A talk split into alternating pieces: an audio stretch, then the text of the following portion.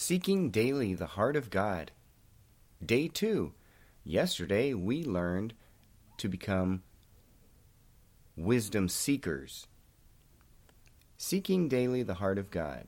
Wisdom, a five-day reading plan from Boyd Bailey, as read by yours truly and my darling Andy.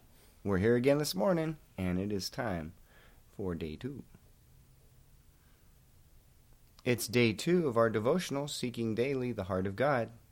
It's wisdom that we're seeking. Yesterday we learned how to be wisdom seekers.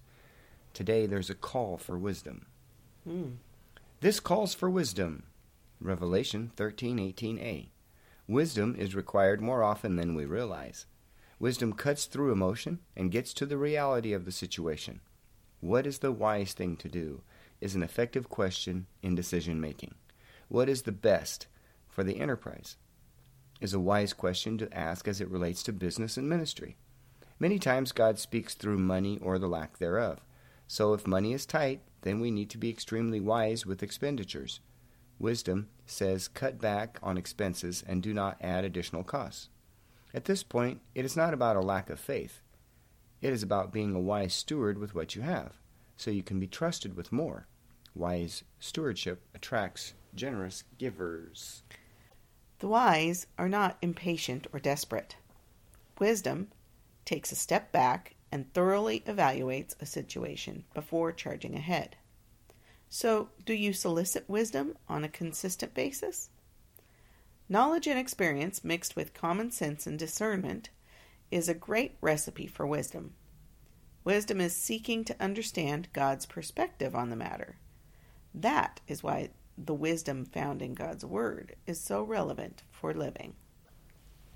The Bible is a treasure trove of wisdom waiting to be discovered by the wise wisdom hunter.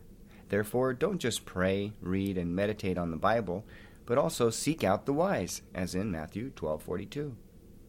Look for people with gray in their hair, people who exhibit wise behavior. The wise will help you validate the inklings of wisdom you are beginning to grasp from your study of Scripture. Read books and listen to messages of wise men and women. If you hang out long enough with wisdom, it'll rub off on you. Take every opportunity to call on wisdom. Be wise in your relationships. Be wise with your money and your time. Before you realize it, your wisdom will attract others who are hungry for the same. Moreover, the crown jewel of wisdom's accumulation is the fear of the Lord. The fear of the Lord is the beginning of knowledge, but fools despise wisdom and discipline. Proverbs one seven. The fear of God positions you to receive wisdom. Having no fear of God means you lack wisdom. No wonder our world is filled with fools. We have lost our fear of God, and wisdom has eluded us. The fear of the Lord is an incubator for wisdom. God dispenses wisdom to those who fear Him. Love God, but fear Him. Worship God, but fear Him. Learn from, of God, but fear Him. Serve God, but fear Him. Your fear of God qualifies you for wisdom. You do not become so familiar with God that you lose your fear of God. This is unwise and leads to foolishness. Wisdom awaits your harvest call. Pluck it and enjoy it, like plump, luscious fruit on a hot summer day. Taste and see that wisdom is good. No one has ever complained of attaining too much wisdom. Call on wisdom often. Seek out the wise and ask them and God for wisdom. This is the wise thing to do. Matthew twelve forty-two.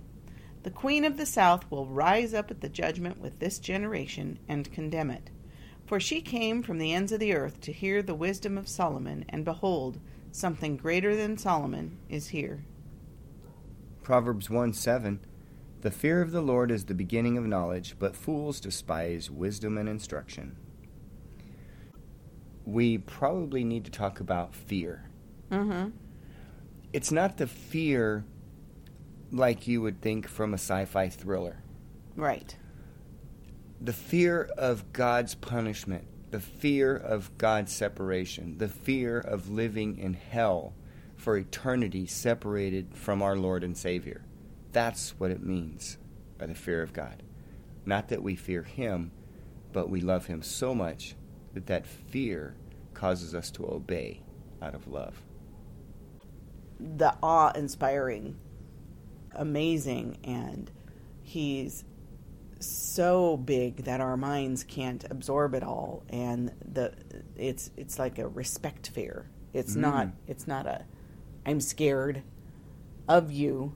Yes, I'm scared of not being with you, like you were saying, but it's it's not frightened. Mm-hmm. It's more of a, a respect. Yes. Mm-hmm. Mm-hmm. All right. So let us know what you think in the comments below on what you believe the fear of God is, or any questions you might have on this lesson today. This was a good one, and we're going to end it here with a prayer.